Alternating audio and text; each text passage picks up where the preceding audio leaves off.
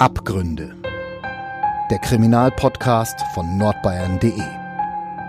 Echte Verbrechen, echte Fälle. Mit unseren Gerichts- und Polizeireporterinnen und Reportern.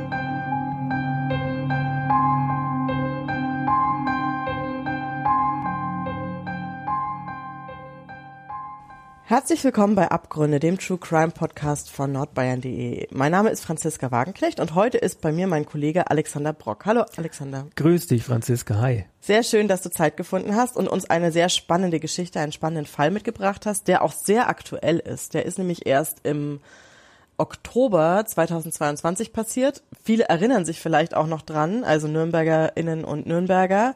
Da gab es nämlich einen riesigen Polizeieinsatz in der Südstadt. Was ist denn damals passiert? Ja, also es war der 24. Oktober. Also es ist wie in, bei vielen Einsätzen, wenn ich Bereitschaft habe, äh, so, dass ich, äh, dass es nachts passiert. Nachts 22, 23 Uhr um den Dreh habe ich die Alarmierung aufs Handy bekommen und war eigentlich schon dabei, mich Bettgeh fertig zu machen. Bin dann ins Auto gehechtet, weil es auf dem äh, per SMS äh, hieß, dass äh, dort Schüsse gefallen sind und zwar im Bereich Landgrabenstraße in der Südstadt. Ich bin ins Auto dorthin gefahren, es hat äh, angefangen auch zu regnen. Es gab zwei Polizeisperren, gleich bei der ersten wurden die Fahrzeuge angehalten, bei der zweiten dann auch die Fußgänger. Und ich habe meinen Wagen abgestellt und habe äh, gleich dort mal nach dem, nach dem Pressesprecher gefragt und äh, bin dann in Richtung Landgrabenstraße, Ecke Gabelsberger Straße gegangen. Und da war auch schon ein großes Polizeiaufgebot. Also ich habe im Nachhinein äh, erfahren, dass 100 Einsatzkräfte da unterwegs waren im gesamten Stadtteil und jemanden gesucht haben. Und dieser jemand, äh, der äh, heißt A. -Punkt, also den vollen Namen, den können wir nicht nennen aus äh, Persönlichkeitsschutzgründen. Und dieser A. -Punkt war auf der Flucht und der äh, war verdächtig, auf zwei Männer geschossen zu haben. Ja, also es war viel los auf der Straße. Menschen, die mit Handys gefilmt haben, die telefoniert haben, die sich unterhalten haben, sehr viel Aufregung.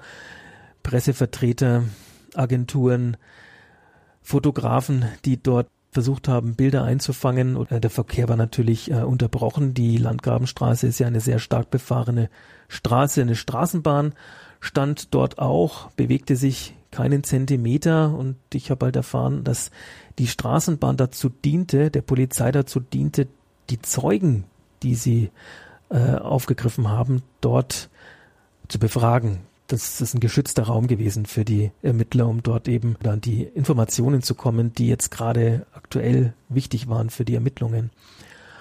Ähm, das war aber nicht alles. Die Straßenbahn diente auch dazu als Sichtschutz, weil dahinter befanden sich ja die, die Opfer. Dieser A-Punkt hat mit, also soll, muss man vorsichtig sein, es äh, gilt ja immer noch die Unschuldsvermutung, äh, soll mit einer äh, Schusswaffe auf zwei Männer geschossen haben. Um das Leben eines Mannes hat äh, der Notarzt da auch kräftig gekämpft. Ähm, mit dem Rettungswagen ist er, ist das Opfer dann auch, das ist ein 30-jähriger Südstädter gewesen, ins, äh, in die Klinik gekommen, aber im Klinikum erlag er dann seinen Verletzungen. Das zweite Opfer war auch schwer verletzt, lag da am Boden und überlebte dann aber diesen Angriff. Und vor dem Hintergrund stand die Straßenbahn da, dass man also diese Szenerie einfach nicht so ohne weiteres beobachten kann, dass die Menschen einfach auch geschützt sind, die Leute, die äh, Rettungsdienste dort auch äh, ungestört arbeiten können. Zu dem Zeitpunkt, den du jetzt beschrieben hast, mhm. was wissen wir da über die drei Beteiligten an der Geschichte? Der äh, flüchtende A, 28 Jahre zu dem Zeitpunkt alt, hat wohl auch seine äh, Waffe verloren. Die Polizei hat äh, die sichergestellt. Also am Tatort. Noch. Am Tatort mhm. selber. Und er kannte die beiden, auf die er geschossen hat. Und das hat sich dann im Lauf der Ermittlungen und meinen Recherchen dann die Tage drauf dann auch ergeben, dass die drei in einem dubiosen geschäftlichen Verhältnis standen. Und es soll wohl da um, um Geld gegangen sein und daran hat sich dann ein Streit entzündet. Also geschäftliche Dinge, äh, sind da wohl nicht so gelaufen, wie A sich das vorgestellt hatte. Und ähm, in äh, einer ähm, Sportsbar, einer relativ neuen Sportsbar dort an der Landgrabenstraße. Da haben sich die drei öfter mal aufgehalten, auch Wochen vor der Tat auch schon.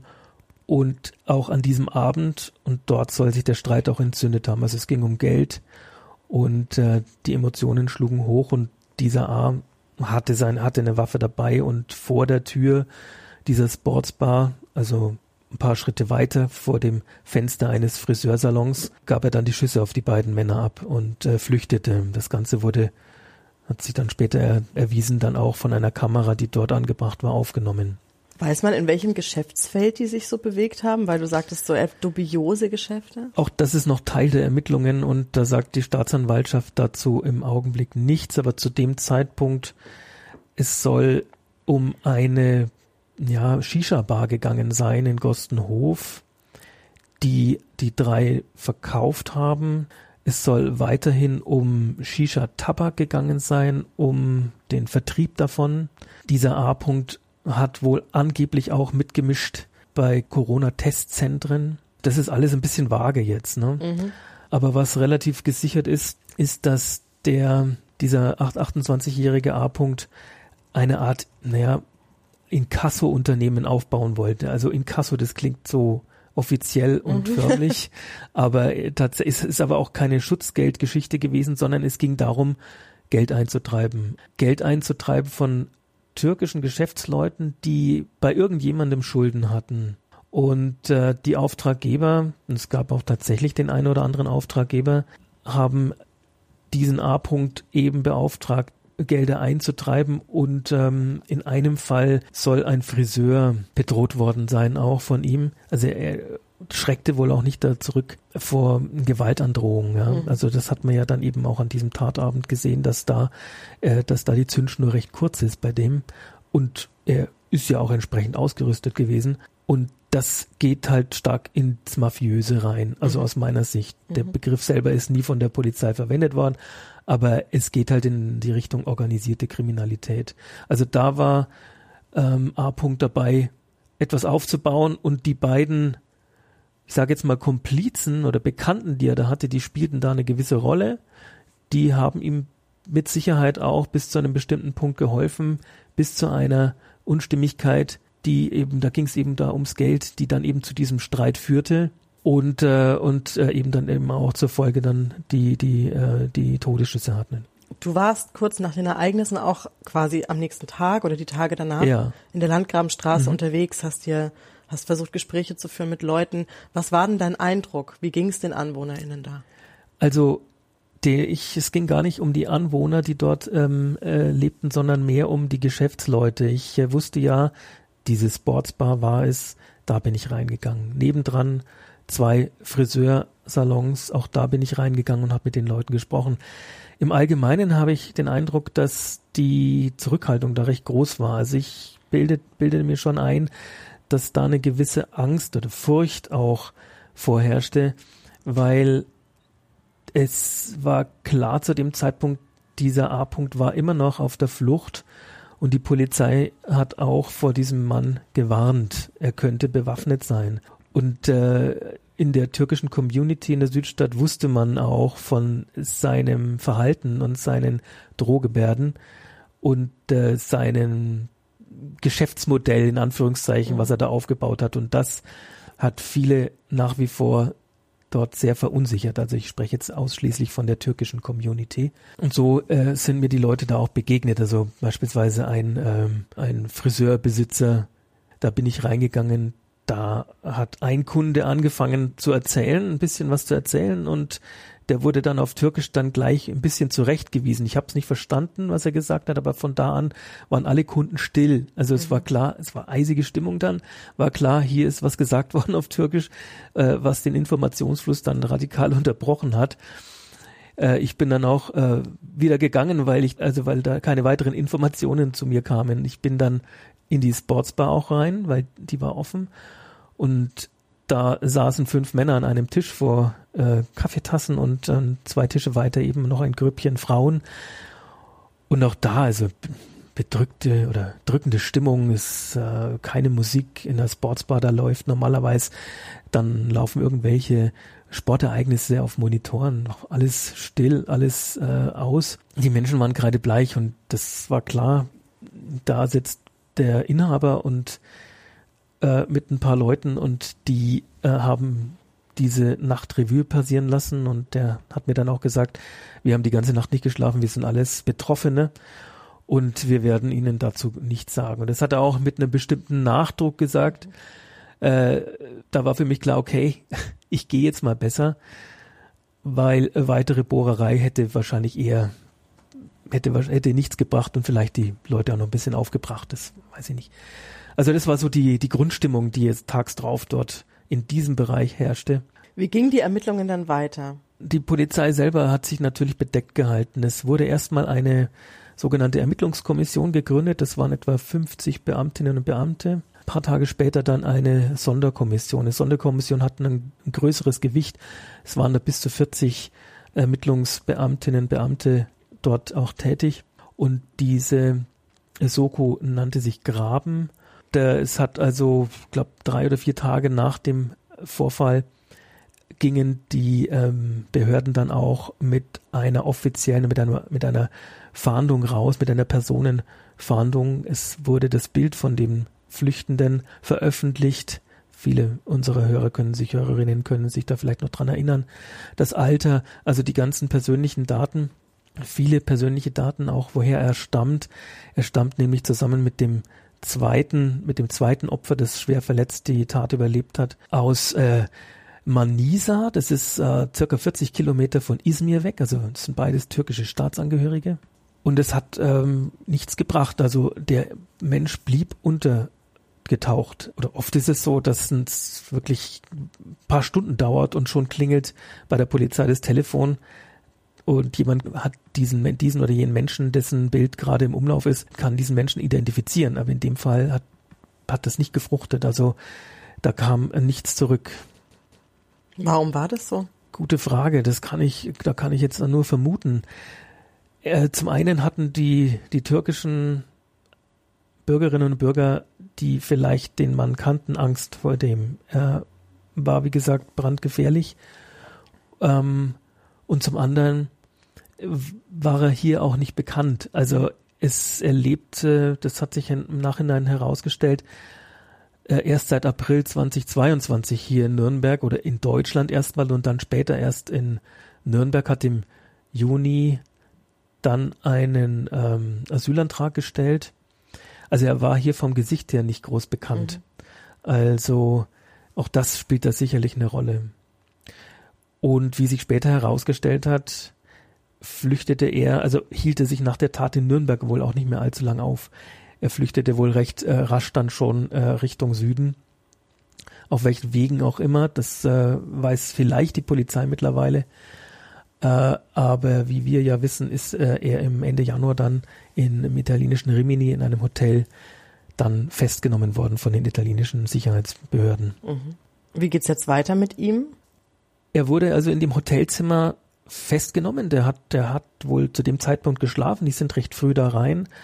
Man hat bei ihm gefälschte Papiere gefunden, einen griechischen gefälschten Ausweis, eine weitere äh, Schusswaffe, eine Glock mit zwei Magazinen, 14 Patronen, er hatte noch ein bisschen was vor. Angeblich, also es gab, es gibt sicher hinter Frauen, hinter Männer, die ihm das Ganze ermöglicht haben.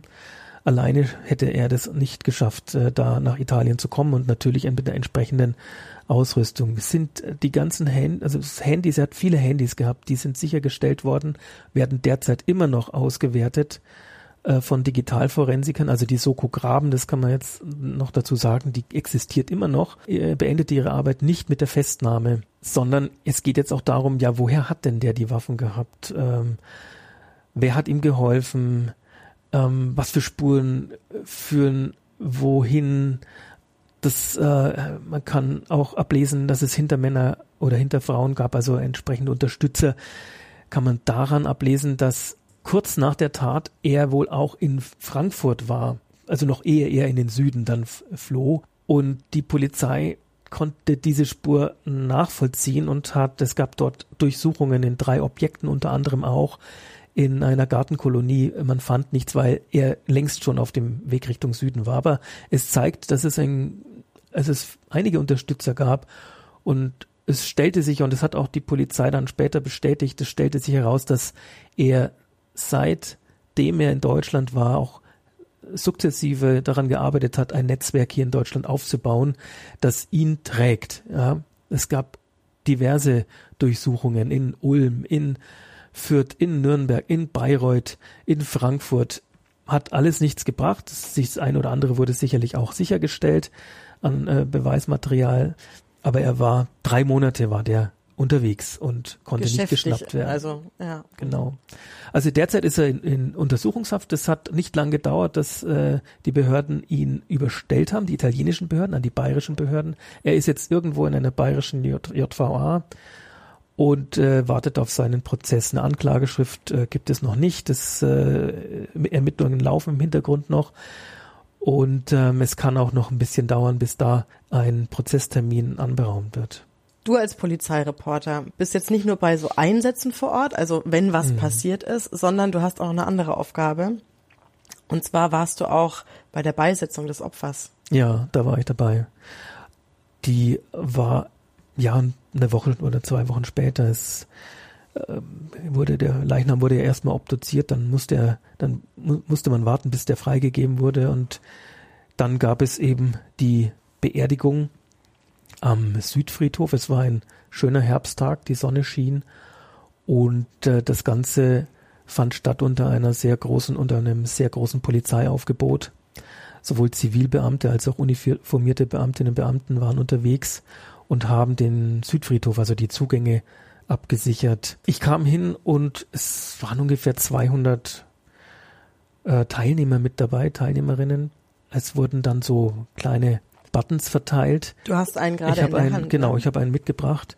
Da ist der Name des Opfers äh, genannt. Wir nennen ihn mal Ö-Punkt. Und da liest man dann auch, von wann bis wann er gelebt hat. Und das, das, das sieht man, ja, dass, dass er gerade erst 30 Jahre alt geworden ist. Also der hat noch, äh, hat, hätte noch sein ganzes Leben vor sich gehabt oder einen Großteil seines Lebens, sagen wir mal. Ja, ein netter junger Mann, sieht sympathisch aus, er lächelt, er hat einen Vollbart, ähm, die typische Kurzhaarfrisur mit äh, dem mit den Haaren oben, ähm, kariertes Hemd an.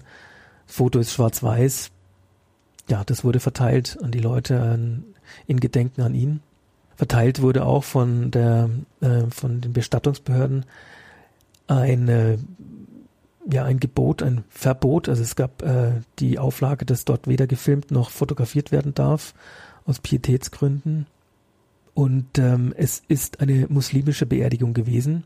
Da am Südfriedhof gibt es extra einen Abschnitt äh, für Mitbürgerinnen und Mitbürger äh, mit muslimischen Glaubens und dort wurde er dann auch beigesetzt. Äh, am Grab stand der Papa, der kam aus Düsseldorf extra angereist und er rauchte die letzte Zigarette mit seinem Sohn am Grab, sichtlich bewegt. Die Mutter geweint und äh, mit dabei auch seine Frau, Witwe mit dem kleinen Kind. Äh, er war Vater mit der Tochter und äh, sie war auch schwanger, seine Frau erwartete also ein weiteres Kind von ihm und das Ganze war eine sehr traurige Angelegenheit. Mhm. Ja. Wie ist es für dich so, wenn du bei sowas dabei bist? Das ist ja sowas ganz Intimes eigentlich und aber es ist auch deine Aufgabe, da zu sein und zu berichten. Wie fühlt sich das so an? Ich bin natürlich nicht so in Trauer gewesen wie die äh, wie die Angehörigen, aber es hat mich schon sehr berührt, das Ganze. Es ist ein junger Mensch gestorben und äh, er hinterlässt eine Familie. Das ist halt einfach sehr bedrückend, das Ganze. Nichtsdestotrotz nutze ich solche, solche Gelegenheiten auch ein bisschen zu fragen am Rande. Natürlich ganz vorsichtig. Als Journalist muss man da mit Fingerspitzengefühl herangehen. Es war auch die Pressestelle der Polizei mit dabei, die konnte da auch noch ein bisschen was erzählen. Also wie viele Polizeibeamte äh, da im Einsatz sind und äh, warum vor allen Dingen auch. Und das Warum hing auch mit der ganzen unsicheren Lage zusammen, weil niemand wusste zu dem Zeitpunkt, wo hält sich der A auf, dieser 28-Jährige. Ist er noch bewaffnet? Wovon man ausgehen musste, hat sich ja dann auch später erwiesen, dass er noch, äh, äh, dass er da auch an Waffen kommt. Und was hat er vor? Weil sich gezeigt hat in sozialen Netzwerken auf der Flucht, hat er ja ein paar Informationen, ein paar Botschaften noch abgesetzt. Und zwar auch Botschaften an Leute, mit denen er in Anführungszeichen noch Rechnungen offen hat. Also ging die Angst, die Furcht auch um, dass hier noch Vergeltungsschläge verübt werden und noch deswegen die Zivilpolizei dort vor Ort, die sich da unter die Menge gemischt hat und eben auch die uniformierte Polizei an den Eingängen. Und das Ganze war ja für mich eine, also eine ganz besondere Situation. Es war auf der einen Seite traurig, auf der anderen Seite aber auch natürlich sehr interessant. Ich äh, durfte auch mal bei so einer äh, muslimischen Bestattung dabei sein. Das habe ich vorher auch noch nicht gesehen. An dem Abend, als das passiert ist, gingen super viele Videos auf TikTok rum. Mhm. Leute, die aus ihrem Fenster gefilmt haben, die beschrieben haben, was sie sehen, die gesagt haben, hey, hier ist was los in der Südstadt, Leute, bleibt zu Hause. Ähm, da habe ich mich gefragt, wie geht die Polizei mit solchen Informationen und Inhalten um? Mhm. Interessante Frage. Ich habe mich da auch informiert bei der Polizei, weil es äh, wirklich auf den sozialen Netzwerken Werken dann äh, rund ging. Das ist natürlich in so einem in dem digitalen Zeitalter auch kein Wunder und die Polizei muss da irgendeine Strategie entwickeln, um damit umzugehen.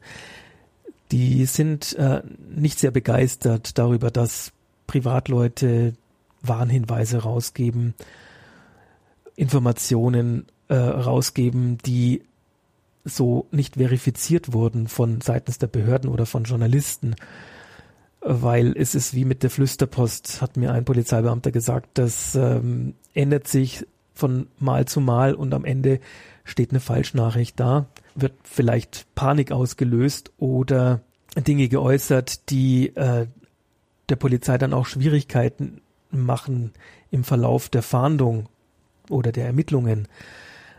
Deswegen sind sie darüber jetzt nicht sehr begeistert. Also die Polizei wünscht sich, dass man sich über ihre sozialen Netzwerke informiert. Das heißt, sie sind äh, auf Facebook, aber auch äh, auf äh, Twitter unterwegs und geben dort auch laufende Informationen raus und ähm, versuchen da das Heft in der Hand zu halten, was die Informationshoheit betrifft ist denen sehr wichtig, um eben da keine Verwirrung reinzubringen, weil das Ganze kann, dieser, das kann, Ganze kann eben auch äh, zu Ermittlungspannen oder Fahndungsstörungen ähm, dann führen. Ja, also die Frage tauchte auf und du hast, glaube ich, den Begriff Amok auch genannt. Mhm. Ähm, Weil eine Userin geschrieben hatte, hey, das ist ein Amokläufer in der genau. Südstadt, der schießt auf Leute. Richtig, also mhm. mit solchen Begriffen muss man dann auch eben auch damit aufpassen. Es handelte sich hier um keinen Amoklauf. Äh, die Polizei hat mir das auch so erklärt, dass die drei, um die es da ging, also diese sogenannte Geschäftsbeziehung, kannten sich vorher. Der Schütze hat es nur auf diese beiden abgesehen oder auf einen dieser beiden und der andere ist dann eben auch noch mit getroffen worden, wie auch immer. Es war kein Amoklauf, sondern die Polizei ging auf jeden Fall davon aus, dass der Schütze kein Interesse hatte, weitere Menschen äh, zu verletzen, sondern schnell die Flucht zu ergreifen. Das bedeutet, äh, ein Amoklauf jetzt ähm, im Juli 2016 in München im Olympia-Einkaufszentrum bei dem man davon ausgehen musste, dass hier unbeteiligte Menschen äh, verletzt werden könnten, das war hier nicht gegeben. Was aber ge gegeben war, das hat die Polizei auch kein Hehl daraus gemacht, dass dieser Mann gefährlich war. Die hat davor gewarnt, die Polizei, diesen Mann anzusprechen, weil man nicht weiß, wie der reagiert, ja, auf diese Ansprache. Gerade nach dieser Öffentlichkeitswarnung mit Bild und mit den entsprechenden Daten dazu hätte er auf der Straße auch erkannt werden können. Und in dem Fall hat die Polizei davor gewarnt, den Mann anzusprechen.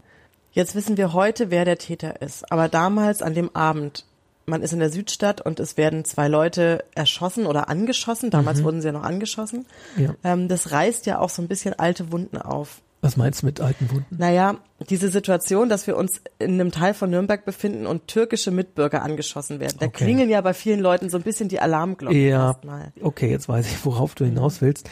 Spielt auch, gut, dass du sagst, hat tatsächlich auch in der türkischen Gemeinde, in der Community eine Rolle gespielt, als ich mich mit dem Vorsitzenden darüber unterhalten habe. Es ist ja noch nicht allzu lange her, dass in äh, Nürnberg und auch gerade im Süden Nürnbergs, dass in Nürnberg drei Menschen, drei türkische Geschäftsleute erschossen wurden, wie sich dann im November 2011 herausgestellt hatte, äh, durch Schüsse von, vom nationalsozialistischen Untergrund, kurz NSU, und äh, die Polizei bis zum Zeitpunkt der zufälligen Entdeckung dieses Trios, muss man ja dazu sagen, nicht davon ausgegangen ist, dass es sich um Rechtsextremisten handelte.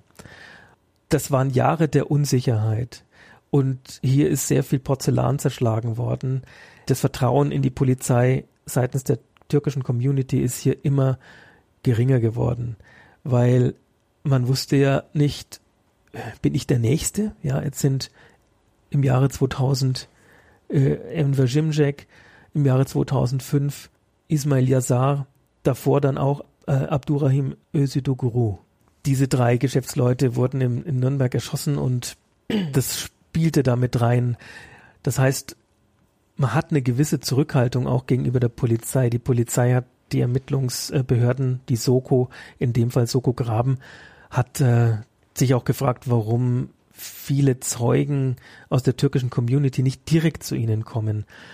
Warum äh, ist da so eine Zurückhaltung da? Warum geht's denn da nicht so weiter? Und das spielt damit eine Rolle. Jedenfalls hat mir der Vorsitzende der Community das erzählt, dass ähm, die NSU-Morde in Nürnberg eben noch nicht vergessen waren und noch nicht vergessen sind.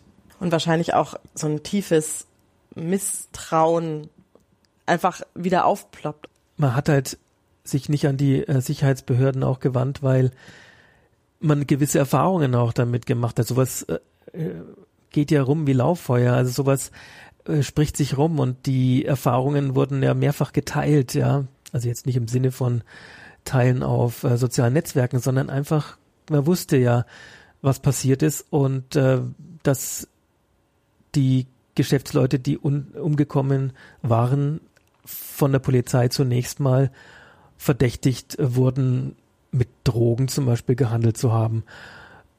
Das, da ist klar, da würde ich wahrscheinlich auch nicht, das wäre für mich jetzt auch nicht die erste Adresse, dann dahin zu laufen, aus deren Sicht.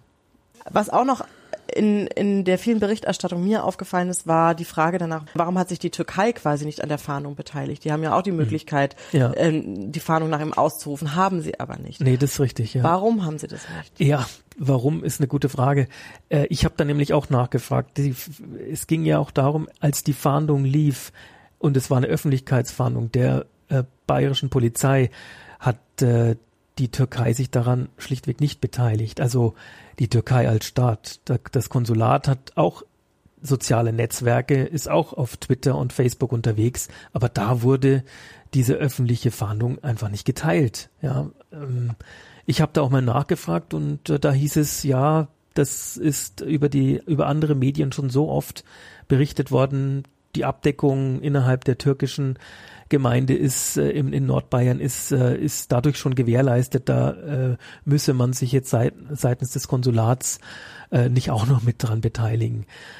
Das hat für Verwirrung gesorgt, weil äh, ist man, ich denke, man sollte alle Register ziehen, um einen brandgefährlichen Menschen oder möglicherweise brandgefährlichen Menschen ähm, zu schnappen. Und da hat sich die Türkei eben äh, zurückgehalten oder vielmehr das Konsulat es hängt auch damit zusammen, dass man mit deutschen Behörden nicht zusammenarbeiten möchte. Also so zumindest hat mir das der Vorsitzende der türkischen Community hier erzählt.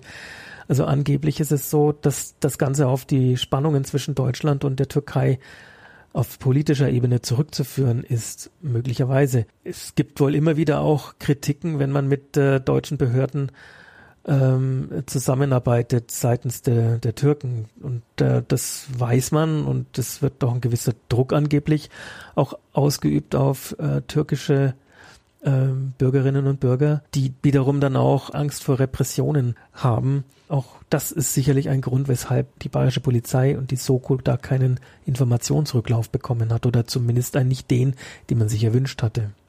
Lieber Alexander, vielen Dank, dass du uns diese Geschichte mitgebracht ich hast. Ich danke dir. Schön, dass du da warst. Ich freue mich sehr auf das nächste Mal. Und äh, liebe Hörerinnen, liebe Hörer, schön, dass ihr zugehört habt. Ihr wisst, wo ihr uns hören könnt, auf Spotify, iTunes, auf jedem Podcast-Player eurer Wahl.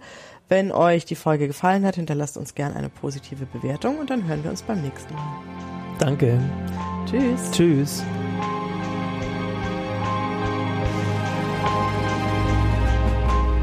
Mehr bei uns im Netz auf nordbayern.de.